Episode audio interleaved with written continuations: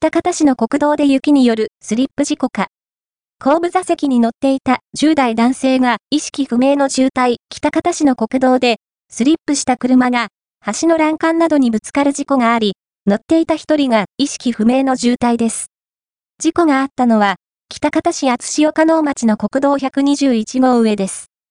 3月2日午後8時半過ぎ、会津若松市に住む10代の男性が運転する軽自動車が、北方市方面に向けて直進していたところ、左側の縁石や橋の欄干にぶつかりました。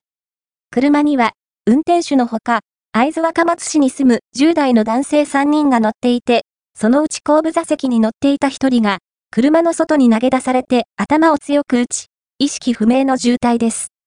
他3人も軽い怪我をしました。現場は、積雪がある山間部の片側一車線の下り坂で、事故当時、吹雪いて視界が悪かったということです。警察は、車がスリップしたとみて、事故の原因を調べています。